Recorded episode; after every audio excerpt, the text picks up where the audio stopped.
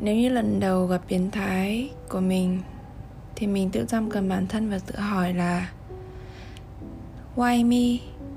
Thì lần này mình đã tự biết trấn an bản thân và giữ bình tĩnh. Hi, hạnh phúc tuổi 20 xin chào các bạn. Chủ đề của podcast lần này đó là về biến thái. Trước khi nghe tiếp, mình xin disclaimer một chút đó là Mình nói theo mà cảm xúc của mình. Và cũng không hề copy hay là bịa đặt bất kỳ một cái chi tiết nào cả. Nếu như mà nó có thể gây khó chịu với cả một số người nào đó thì các bạn có thể dừng nghe này. Và còn nếu các bạn nghe tiếp ấy thì hãy nghe với một cái sự đồng cảm, không có phán xét gì cả. Mình bắt đầu chia sẻ nhé làm con gái thật là khổ riêng chuyện lo sợ bị xâm hại tình dục cũng đủ mệt và áp lực rồi. Chia sẻ thật với mọi người là mình là một nạn nhân của xâm hại tình dục. Nói đúng ra là tấn công tình dục. Mình hy vọng những chia sẻ của mình sẽ giúp ai đó cảm thấy là bạn không cô đơn. Ừ, có rất là nhiều người ngoài kia họ cũng đang gặp cái hoàn cảnh tương tự. Những cái tình huống tương tự như bạn chỉ có điều là người ta không nói ra hoặc là người ta nói ra với một cái cách khác thôi. Ừ, và từ những cái chia sẻ của mình thì phần nào đó sẽ giúp xã hội nâng cao hơn ý thức về việc um, giảm những cái tình trạng mà con gái hay thậm chí là con trai hay những tất cả mọi người gặp cái tình huống mà bị xâm hại tình dục như thế này. Năm mình học lớp 6 thì mình còn nhớ y nguyên hôm đó nhà mình có bán chó hôm đó. Nhà mình vốn là không có cổng. Ông ta thì cứ xông vào nhà mình với cái chiếc xe máy. Ông ấy biết là không có ai ở nhà. Người thì chỉ có mùi rượu thôi. Mình lấy làm lạ vì mình không nhớ đây là ai. Có phải là người quen của bố mẹ mình hay không? Tại sao lại vào nhà mình lúc này? Mình thì chỉ từ trong phòng mình mình mình nhìn ra thôi khi đó thì nhà mình nghèo lắm. Mình không có không gian, một phòng riêng đâu, hay là có tầng cao gì cả. Nhà mình là một cái gian nhà, có hai cái nhà nhỏ cạnh nhau. Mình thì có một cái không gian bàn nhỏ, ngồi học bên cạnh là cái gian đun bếp rơm ấy. Mình cũng nói vọng ra với ông ấy là, bởi vì mình cũng không dám chạy ra chạy ra sân đón khách, mà chỉ nói vọng ra là bố mẹ cháu không có ở nhà bây giờ. Thế là thế là ông ấy đi thẳng vào gian, cái gian mà mình đang ngồi. Hồi đầu thì ông ấy đứng ở ngoài thôi, sau đó là ông ấy đi đi đi gần đến chỗ mình. Ông ấy ngồi cạnh ghế này, lân la hỏi mình đủ những cái thứ chuyện về học tập các thứ gì đó. Hồi đó là mình học lớp 6 thì mình cũng khá là rụt rè. Mình cũng rón rén trả lời những cái câu hỏi của ông ấy khá là trung thực. Mình không có ý ghét bỏ gì ông ấy cả mà cảm giác bắt đầu lạ từ cái hành động này của ông ta. Ông ta đưa tay vòng qua eo của mình, đưa mình ngồi vào lòng ông ta, rồi ngồi sau rồi ông ta chạm tới những cái vùng nhạy cảm của mình bằng cái đôi tay của ông ta.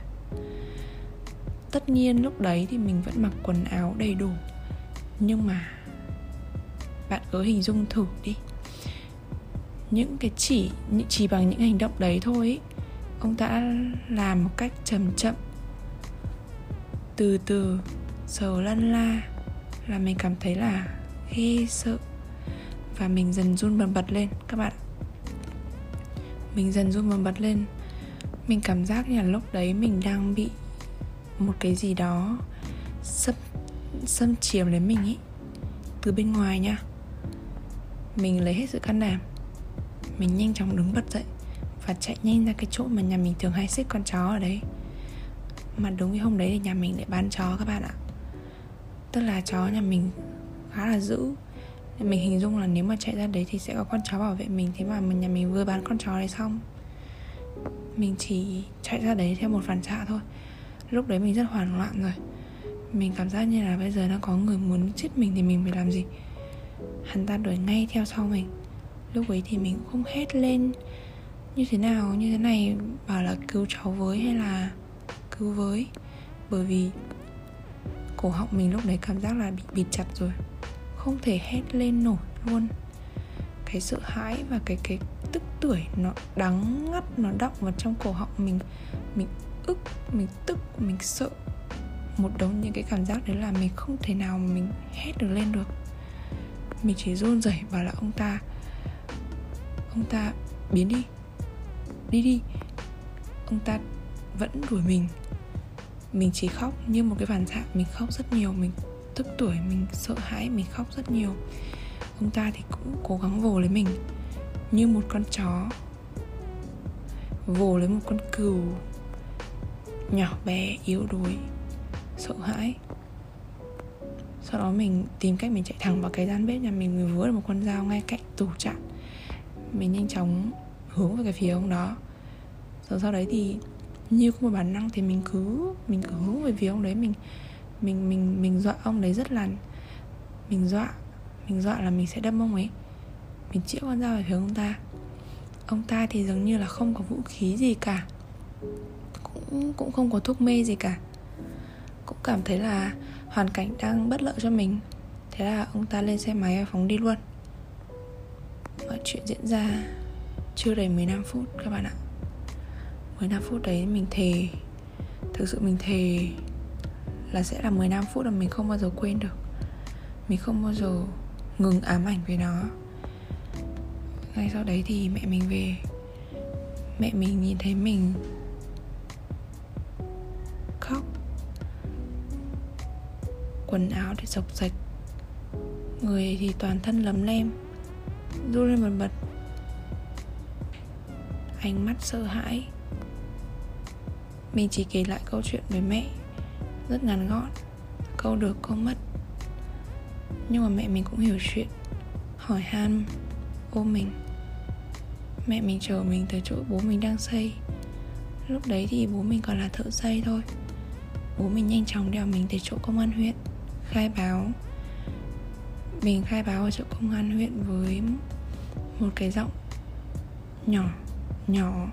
Mình còn nhớ là lúc đấy người ta hỏi mình nhưng mình phải nhờ bố động viên rất nhiều thì mình mới nói ra được ấy. Sự lúc đấy mình cũng rất là hoảng loạn, mình không biết phải làm nào cả. Chỉ là bố bảo gì thì mình làm đấy thôi. Bây giờ nhắc lại mình vẫn còn cảm thấy thật là ghê sợ bố mình thì tính rất là nóng. Lúc nghe tin, mình còn nhớ là ánh mắt và tác phong của bố như thế. Như kiểu là, tao bắt được thằng này, tao sẽ giết nó. Mình miêu tả đầy đủ nhất có thể. Những chi tiết mà mình có thể nhớ được về khuôn mặt, về đặc điểm quần áo, xe của ông ấy. Mình chỉ nhớ là hắn ta có một nốt ruồi to ngay giữa chán thế là bố mình đèo mình đi tới những người mà có những cái đặc điểm mà mình miêu tả. Nhưng mà vô vọng. Tất cả chẳng đi tới đâu. Nỗi ám ảnh nó chỉ mình, chỉ một mình mình hiểu thôi. Trong khi đó thì cái thằng biến thái đó vẫn nhởn nhơ. Không biết là còn đi xâm hại bao nhiêu cô cô gái khác nữa. Hay là đi xâm hại bao nhiêu đứa trẻ khác nữa. Chúng nó quá non nớt để chống lại sức mạnh của cái tên biến thái đang trong cơn dục vọng đấy. Còn còn lần sau À không, Còn những lần sau bị tấn công tình dục Và gặp biến thái Thì mình sẽ không hề, Không không muốn kể. Mình chỉ muốn kể một chuyện đấy thôi. Mình đã buồn lắm rồi. Và mình nghĩ là cũng đủ để cho bất cứ ai đang nghe thì hiểu được phần nào sự việc này, mức độ nó tới như thế nào. Mình không tự trách chính bản thân mình là vô dụng, mình không trách là tại sao lại là mình, tại sao mình có nổi tiếng đâu, mình có xinh đẹp quá đâu, tại sao lỗi mình lỗi mình mình có lỗi gì này, tại sao lại là mình. Nhưng mà bây giờ thì mình đã ngưng suy nghĩ như vậy rồi. Bởi lẽ là các bạn, suy nghĩ nạn nhân thực sự rất là nguy hiểm rồi nhận ra mình là nạn nhân khi bị lạm dụng. Ngược đãi là cần thiết nhưng mà mình chẳng thể tiếp tục cuộc sống nếu không thoát khỏi vai nạn nhân và đảm nhận vai người tồn tại. Mình còn tương lai mà, mình còn hoài bão mà. Và nhiều điều chưa khám phá hết về cái tiềm năng của bản thân mình. Đâu ai quan tâm phán xét mình đâu đâu ai từ chối mình chỉ bởi vì những quá khứ đấy. Số phận đưa ra những cái trái đắng. Đúng việc đó mình không thể kiểm soát. Nhưng mà việc phản ứng với những cái trái đắng đó, đó như thế nào ấy thì mình hoàn toàn có thể kiểm soát được. Mình còn nhớ một vài năm về trước có nổi lên một cái chiến dịch đó chính là chiến dịch chống lại xâm hại tình dục. Uhm, mình nhận ra rằng là rất nhiều người rất nhiều nạn nhân bị ám ảnh và mắc nghiêm trọng hội chứng tâm lý nạn nhân nếu bạn không biết đây là gì thì mình nói ngắn gọn nhé. Nguyên nhân của hội chứng tâm lý nạn nhân ấy bắt nguồn từ thời thơ ấu. Lúc mà còn nhỏ, người mắc hội chứng tâm lý nạn nhân này thì thường hay đồn lỗi này. Cảm thấy cuộc sống mình đang chống lại mình. Hầu hết mọi người đều là nạn nhân lúc bé. Có thể là do lạm dụng về thể xác, lạm dụng hoặc tấn công về tình dục, tấn công về cảm xúc hay là lạm dụng về tâm lý. Cái hội chứng này thì người mắc hội chứng này thì hay coi mình là nạn nhân uh, có thể là thông có thể là được hình thành thông qua những cái mối quan hệ đồng phụ thuộc giữa giữa kiểu con cái bố mẹ này hoặc là đơn giản là qua việc quan sát và bắt chước từ những cái thành viên trong gia đình mình đã đã từng biểu hiện trước đó. Thì mình cũng đã âm thầm chia sẻ và giúp một số người cảm thấy tốt hơn có hoàn cảnh giống mình và họ họ được chia sẻ đó thì mình cũng cảm thấy hạnh phúc hơn. Rằng là cái điều này mình đã trải qua là không hề vô nghĩa. Chính những cái điều mà quá khứ đã dạy mình ấy, nó giúp mình mạnh mẽ hơn. Nếu mà nhìn nhận theo một góc độ khác thì mình hoàn toàn có thể chiến thắng được những thứ suy nghĩ sợ hãi kia.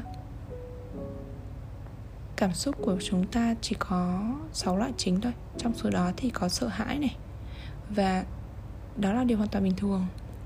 Khi bạn thấy bất cứ một điều gì mà bạn sợ ấy.